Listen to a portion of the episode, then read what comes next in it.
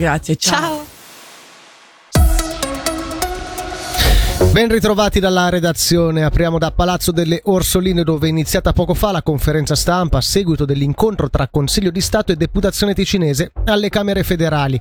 All'ordine del giorno temi di interesse del Ticino da portare avanti a Berna. Sentiamo il Presidente del Consiglio di Stato ticinese Raffaele De Rosa su alcuni di questi. Il primo macro tema riguarda eh, la mobilità, in particolare abbiamo potuto aggiornarci e scambiare eh, delle considerazioni ribadendo la nostra forte preoccupazione che abbiamo anche indirizzato al Consiglio federale e alle autorità federali riguardo eh, sia all'ipotesi di una chiusura prolungata eh, del tunnel di base del San Gottardo a seguito del recente incidente ferroviario. Abbiamo colto l'occasione per richiedere un incontro col consigliere federale Rösti e poi il tema nell'ambito della mobilità, la preoccupazione anche per eh, la strategia ferroviaria 2050 per il mancato inserimento di tre eh, eh, progetti che riteniamo essenziali e importanti, il prolungamento a sud di Lugano di Altransit, la circonvallazione di Bellinzona e il progetto denominato Gronda Ovest a giramento del Gambarogno.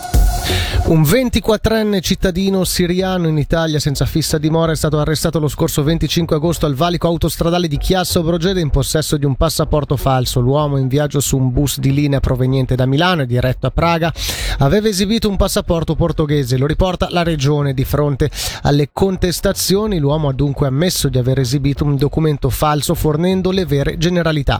È stato arrestato e la mattina successiva processato per direttissima presso il Tribunale di Como condannato condannato a 10 mesi e 20 giorni di reclusione con il beneficio della sospensione della pena.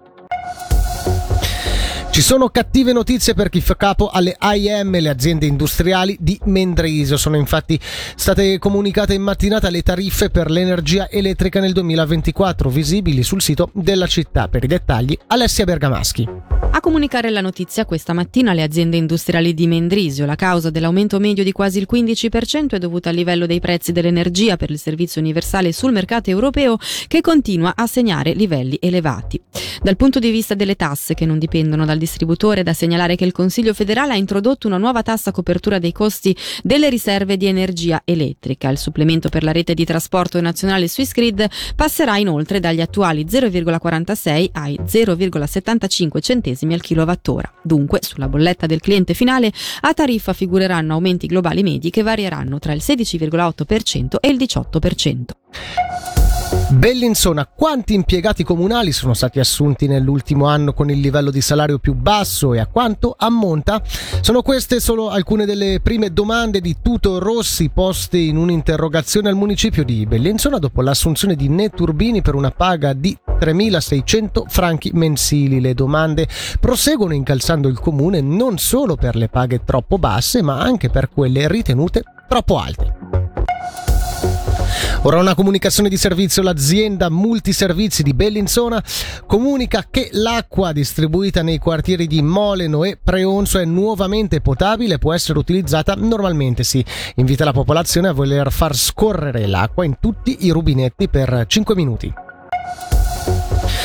Parte oggi si protrarrà fino al 3 settembre la decima edizione del Verzasca Photo Festival. La rassegna dal 2013 ha l'obiettivo di mettere in dialogo fotografie e territorio con esposizioni e incontri tra Sonogno e Gordola lungo tutta la valle. Sentiamo il direttore artistico Alfio Tommasini a partire dal tema di questa edizione. Quest'anno il tema della decima edizione è Gioventù. Verzasca Foto è nato come un festival con l'idea di sostenere artisti emergenti e giovani artisti. Quindi al primo anno, dieci anni fa, si è fatta una scelta di dare uno spazio ad artisti tramite esposizione in valle e poi nel corso degli anni sono stati proposti più di 150 fotografi e giungendo al decimo anno ci sembrava comunque interessante tornare un po' anche alle radici di come è nato questo festival, no? che voleva dare uno spazio sia a giovani fotografi ma anche avvicinare i giovani alla fotografia, i giovani che abitano nel nostra, nel nostro territorio, oltre che offrire delle esposizioni anche dei momenti di scambio dove poter discutere di fotografia. Stiamo celebrando i dieci anni ma vogliamo anche guardare al futuro, a guardare le giovani generazioni e per questo motivo abbiamo scelto questo tema. Durante il giorno abbiamo degli incontri, delle presentazioni, alla sera sono i momenti principali tra cui venerdì eh, primo settembre a Gordola, la Casa della Fotografia, Casa Sul, dove inaugureremo la mostra Gioventù con dieci artisti che parlano di giovinezza o che sono artisti giovani. Poi sabato sera invece in Valle Verzasca a Sonogno ci sarà la notte della fotografia con festa in piazza, cena popolare, proiezioni e concerto